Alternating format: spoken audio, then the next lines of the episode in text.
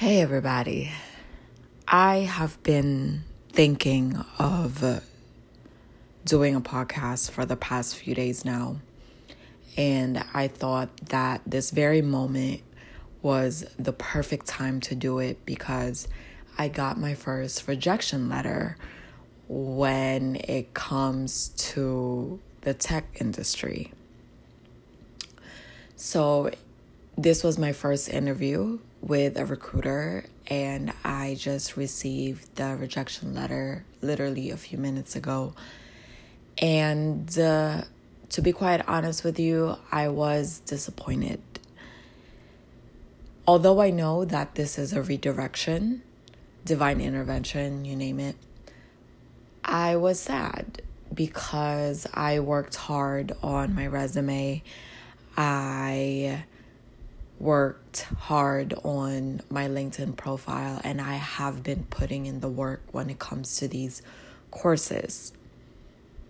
I'm a human being and I gave myself grace to be present in the disappointment and the feelings of rejection because they are real, right? Although I see things from a bird's eye view at all times, at least I do my best.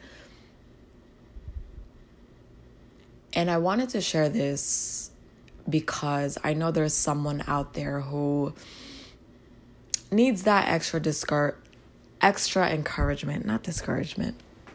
I know there's someone out there who needs that extra encouragement to keep going and to allow these redirections, rejection, and allow yourself to feel the feelings that come with these occurrences because it reminds us that we're human beings and no matter how hard we work on something, sometimes it just really doesn't work out because it may not be time, it may not be what's right for us, or it's just a simple no. And that's okay. I know that with this digital era that is moving at the speed of light, a lot of us are encouraged to always accomplish something, to always have a milestone to share on social media, and to constantly be producing, right? Like a machine. But to be honest, I'm tired. I'm fucking tired. I am still sad. I am enjoying being a student full time. I never got to be a student and just like by student meaning taking courses and being in college. I never just got to be a student full time because I was always scared of debt. I was always just worried about money. And I didn't know how much poverty programming I had within me because I was born into poverty, right? And this rejection email, yeah, it hurt reading it, but I'm glad that it released the exhaustion from my body, from my mind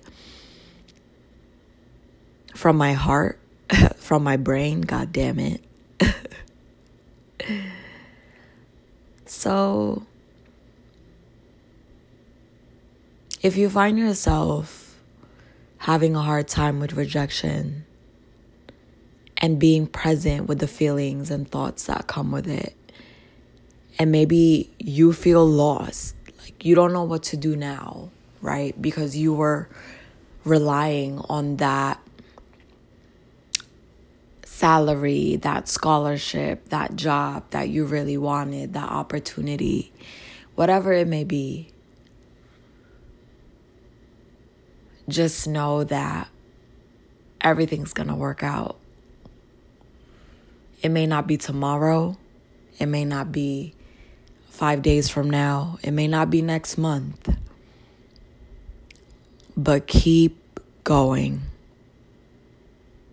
Keep going.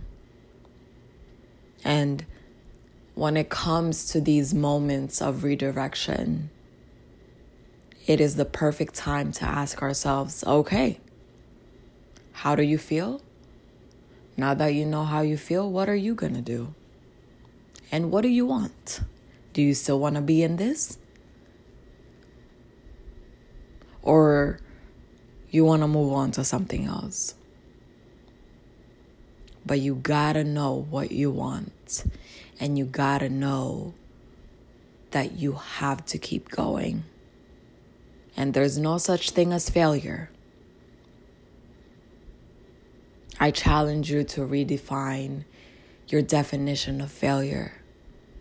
That is something that I had to learn and continue. That's something that I have to continue to remind myself daily. I'm not a failure. I'm not a failure because I get right back up and I ask myself, all right, what did you learn?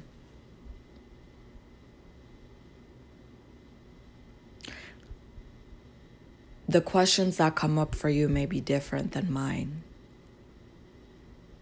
But you have to ask yourself those important and uncomfortable questions so you don't stay lost, so you don't stay stagnant, so you don't freeze and give up. That's all I wanted to share. And I hope that you challenge yourself to redefine direction, to redefine failure, and may you see the silver lining in these moments of vulnerability, of disappointment, and remind yourself that it's not the end of the world, it's not the end of my life. This is not the end for my career, for my creativity, whatever it may be. You just got to put in a little bit more work.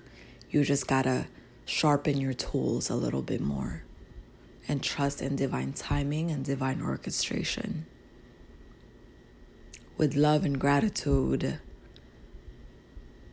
peace, and I will connect with you all on the next episode.